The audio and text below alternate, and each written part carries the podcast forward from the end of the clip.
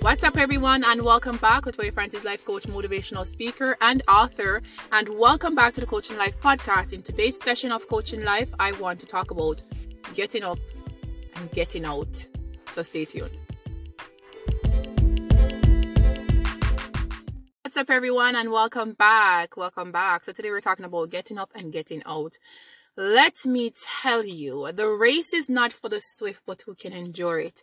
And I think a lot of times what happens is that we dream the dream, but we do not apply the principles and the knowledge and the understanding when it comes to obtaining that goal and that worthy idea. So let me let, let me just give you a quick scenario.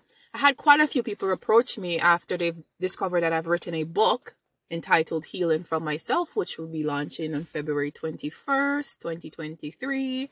Super duper excited about that project.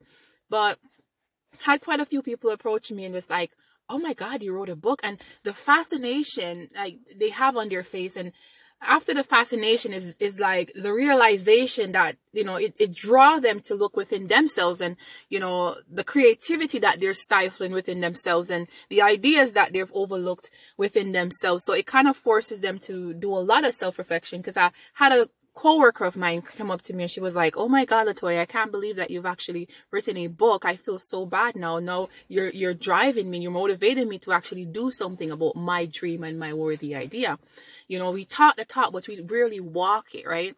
Um, when I when I was called to do this work, life coaching, motivational speaker, and now author, I I had to change. I had to reconstruct my mind in the way that I wanted it to be, meaning that confident, strong willed, good core beliefs and values, knowing myself, knowing what I stand for, knowing what I will not stand for, helped me, grounded me. There's a chapter in my book called Groundwork, planting seeds.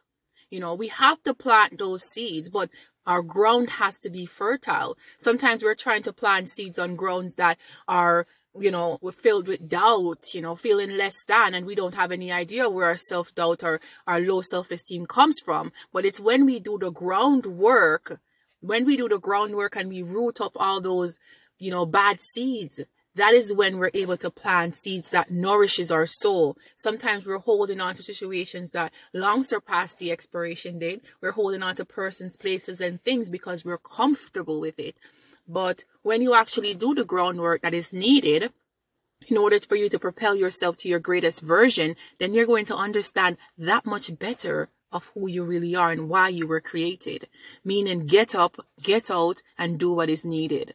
Until next time, wishing you all a peaceful and, of course, a positive, positive vibration.